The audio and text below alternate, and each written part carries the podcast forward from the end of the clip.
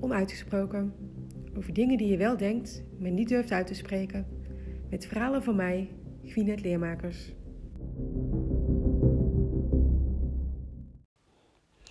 Jezelf uitspreken. Nou, dat is natuurlijk waar deze podcast over gaat.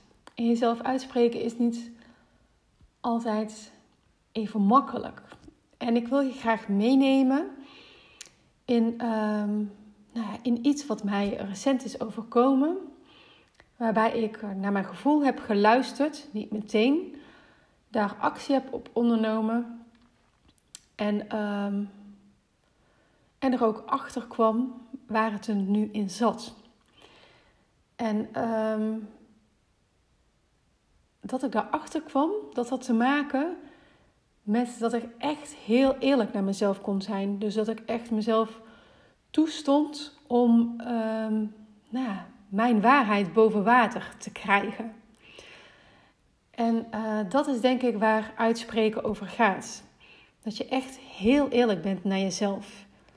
En uh, voor mij is dat uh, door te schrijven, omdat het, um, het biedt mij dan de gelegenheid om het door me heen te laten schrijven en om er dan later naar te kijken. Om dan later te zien wat er op papier is gekomen en om later dan terug te lezen en dan te zien wat er daadwerkelijk aan de hand is. En uh, dat komt denk ik ook omdat schrijven um, structuur biedt in die chaos. Als het in mijn hoofd uh, blijft, dan blijven het cirkels waar ik steeds in ronddraai en waar ik dan niet um, nou, het begin of het eind uh, zie. En met schrijven zie ik dat wel. Um, nou, en het begint eigenlijk vier jaar geleden. Toen had ik besloten dat ik naar mijn intuïtie zou luisteren en er ook actie op zou ondernemen. Want dat naar mijn intuïtie luisteren, dat, uh, dat lukte al wel. Ik had wel een redelijke verbinding met mijn intuïtie. Maar uh, de actie erop nemen, nee, die, uh, die bleef altijd achter. Mijn hoofd die overroelde altijd um, nou ja, de stem van mijn intuïtie. En um, dus dat was het besluit. Ik heb dat opgeschreven en ik heb dat uh, boven mijn bureau gehangen om mezelf daaraan te herinneren. Nou, in het begin van, van dit jaar was ik voornemens een schrijfworkshop te organiseren. En um, nou, in eerste instantie kwam een locatie bij mij in het uh, dorp uh, kwam naar boven, omdat ik daar ook mijn boekpresentatie heb gegeven. En dat is een hele fijne locatie. En daarmee bedoel ik dat ik me op die locatie veilig voel. Uh, vertrouwd en op mijn plek, op mijn gemak. Dus ik ben gesprek gaan met de locatie, maar het tarief was te hoog uh, voor hetgeen ik wilde bieden. Want dat zou betekenen dat ik ook een hele hoge prijs voor die workshop moest gaan vragen om überhaupt uh, er zelf nog iets aan over te houden. En dat, uh, nou, dat was niet uh, wat ik wilde, want ik wilde juist dat de workshop toegankelijk was. En dat de drempel om deel te nemen niet te hoog zou zijn. Dus dat, dat ging niet door. Dus ik moest op zoek naar een andere locatie. Toen kwam ik uit bij een oud klooster. En um, ik ben daarheen gegaan. En voordat ik daarheen ging, toen had ik het beeld van een klooster, een kloostertuin, van eenvoud, van focus, van serene rust, van puurheid, van goddelijke inspiratie en van verbinding. Verbinding met jezelf, met je hogere zelf en verbinding met de ander. Dat was het gevoel en dat gevoel vond ik um, heel erg passend bij hetgeen ik wilde doen. Dus ik ging erheen en ik ging kijken. En toen ik daar binnen was en een rondleiding kreeg, was alles wat ik zag, was mooi. Het zag er allemaal mooi uit. Een oud pand, authentieke details, glas in lood, mooie hoge plafonds, um, mooie kloostertuin, oude bomen, Alles was mooi. Mijn gevoel zei opgesloten, donker, grauw. Dat was het gevoel wat bij mij uh, naar boven kwam. Maar omdat het er niet zo uitzag aan de buitenkant, drukte ik dat gevoel meteen weg. En uh, ik weet nog, ik herinner me nog dat ik dat gevoel had in een fractie van. Uh, dus ik was me er wel bewust van. Maar de snelheid waarmee ik het wegdrukte, um, die was zo snel, zeg maar, dat het daarna niet nog een keer terugkwam om um, even door te voelen. Of om te kijken van, hé, hey, wat was het nou? Om erbij stil te staan. Dat. Dus ik hoorde mezelf zeggen tegen die man die mij een rondleiding had gegeven: Ja, uh, ik doe het. Dus toen uh, in april zou de workshop zijn, een datum gepland. En toen werd het maart en alle evenementen werden afgelast. En ook de horeca ging dicht. En ook die locatie, uh, nou, die ging dus dicht. Dus ik verschoof mijn workshop naar 10 september. Dan zou alles wel weer achter rug zijn. En nou goed, dat was dat.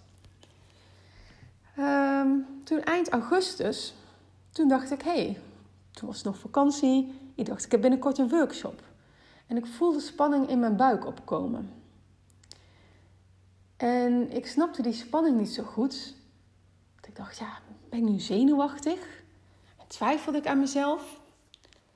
Ging nog even kijken wat ik ook alweer bedacht had, wat we daar gingen doen.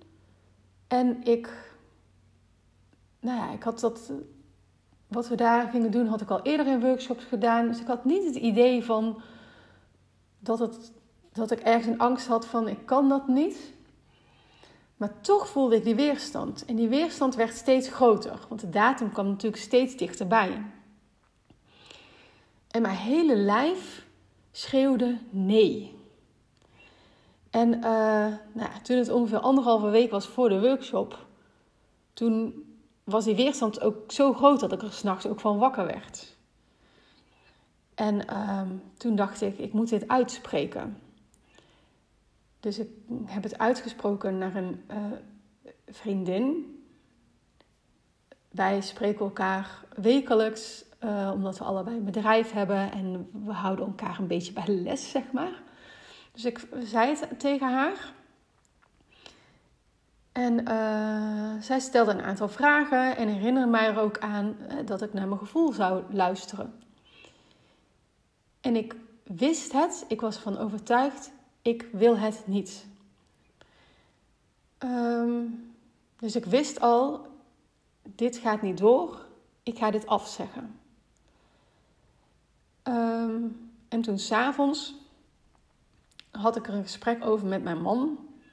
En nou, hij vond het prima dat ik het ging afzeggen, maar hij snapte niet zo goed van, maar waarom dan? En uh, ik werd er ook een beetje boos over, want ik voelde nog steeds die weerstand. Um, want het gevoel dat ik daar niet heen hoefde, um, dat was een soort van opluchting. Dat ik het dan af zou zeggen dat klopte ook niet helemaal. En ik, uh, nou ja, ik zat weer zo ontzettend in mijn hoofd tussen die cirkels te draaien en te bedenken van wat het dan uh, zou zijn. En ik kwam daar gewoon niet uit. Dus ik vroeg me af, hè, waar komt nu die weerstand vandaan? Wat zit er nu echt in de weg? Dus toen dacht ik, ik ga slapen. En als ik wakker word, dan weet ik het. Heel onrustige nacht, geen antwoord. Dus toen besloot ik, ik ga erover schrijven. Ik ga nu eens gewoon echt heel eerlijk zijn naar mezelf. Dus ik ga al mijn angsten uh, die ik rondom die workshop heb, al die weerstand, ik ga dat gewoon allemaal opschrijven. Dus toen ik begon met schrijven, toen um, ging het eerst, ik weet niet eens meer waar het in het begin om ging, maar het ging niet over de waarheid, zeg maar. En wat ik dan doe, is ik schrijf door. Ik zeg tegen mezelf als schrijvende, waar gaat het nu echt om? Wat is het nu echt? Hou maar op met die poppenkast voor de draad mee. Wat is het nu echt? En toen schreef ik het op. Ik schreef op: er is daar iets niet pluis. Ik wil daar niet zijn. Ik voel onheil. En doordat ik dat, toen ik het opschreef, dan voel ik, dit is de waarheid. Ehm, als je ergens doorheen geschreven hebt, zeg maar, als je op het punt belandt dat je ziet dat zichtbaar wordt, wat zit erachter. Dus de weerstand zat in de locatie. Ik wilde daar niet zijn. En achteraf kon ik natuurlijk mijn gevoel van eerder dat jaar weer terughalen. Ik wist het de hele tijd al. En ehm, nou ja, wat ik toen nog ben gaan doen. Um, want ik was best wel nieuwsgierig. Ik dacht, maar ja, wat is daar dan met die locatie? En um, toen herinnerde ik me een verhaal van iemand die daar in de buurt woont, die daar um, in de buurt heeft gewoond. Die heeft ooit verteld dat haar dochter heel veel uh, nachtmerries had en dat ze denkt dat het te maken heeft met de begraafplaats bij het klooster. Uh, dus dat herinner ik me. En ik ben zelf ook, toen dacht ik, nou, ga gewoon googlen. Wat is het voor klooster? Uh, hè, wat heeft daar ooit gezeten? En toen uh, kwam ik op een verhaal uit van een aantal zussen en ook broers, maar die zaten in een ander klooster, die in de oorlog daar dus door de nazi's zijn opgepakt en uiteindelijk ook zijn vergast in concentratiekampen. En um, nou ja, dat was het verhaal. Ik wil niet zeggen dat dat dan hetgeen is wat ik daar gevoeld heb of zo. Um, ik heb het opgezocht omdat ik nieuwsgierig was. En um, hè, voor mij was de, dat het locatie was, dat die bevestiging, die had ik al. Um, maar misschien was dit een extra bevestiging dat er dus echt daadwerkelijk uh, wat aan de hand is geweest. En um, nou ja, wat het vooral ook was, is dat ik het heel moeilijk vond om dit uit te spreken. Dat ik dit had gevoeld, dat ik ook nog heb opgezocht of daar daadwerkelijk iets is gebeurd. En um, nou ja, om daarmee naar buiten te treden. Dus ik heb dit aan mijn man verteld. En um, nou, dat was gewoon prima. Heel helder, uh, zei hij. Of iets dergelijks. En ik heb het nu ook in deze podcast verteld. En um, ik vertel dit omdat je gevoel volgen, of je intuïtie, je onderbuikgevoel, of hoe je het ook wil noemen. Kijk, soms voel je dingen, soms zie je dingen, soms hoor je dingen, soms weet je dingen. En die kun je niet verklaren. En uh, daar lezen we dan allemaal wel over. En we hebben die ervaringen zelf waarschijnlijk ook. Maar toch is het altijd heel moeilijk om daar dan ook actie op te ondernemen.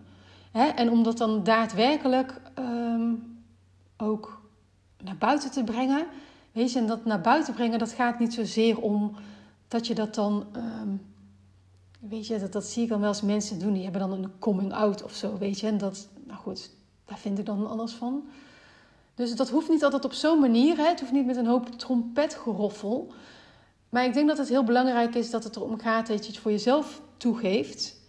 Of hè, dat, je die, dat je dit hebt en dat daar dus je keuzes uit voortkomen. En dat het gewoon ook heel normaal is.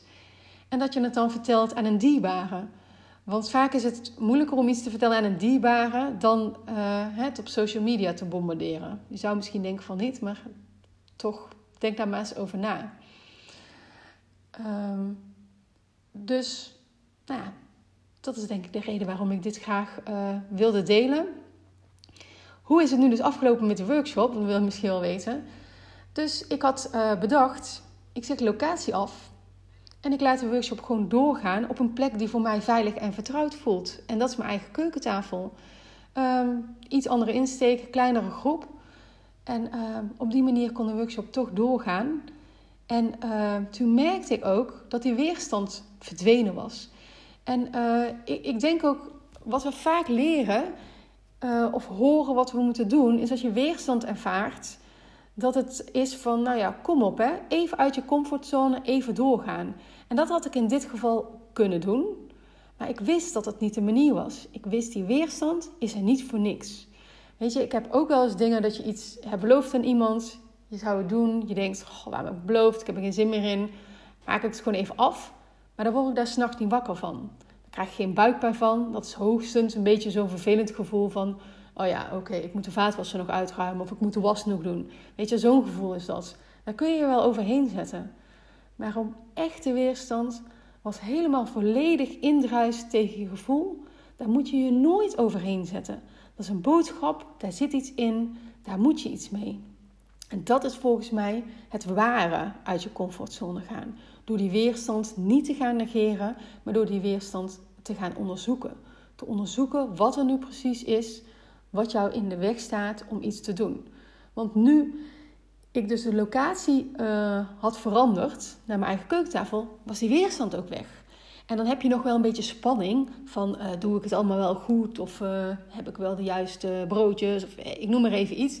Hè, dat zijn kleine dingen. Hè, dat zijn die dingen van ik moet de was nog ophangen. Daar kun je je wel overheen zetten. Um, nou goed, die wilde ik graag met je delen. Bedankt voor het luisteren.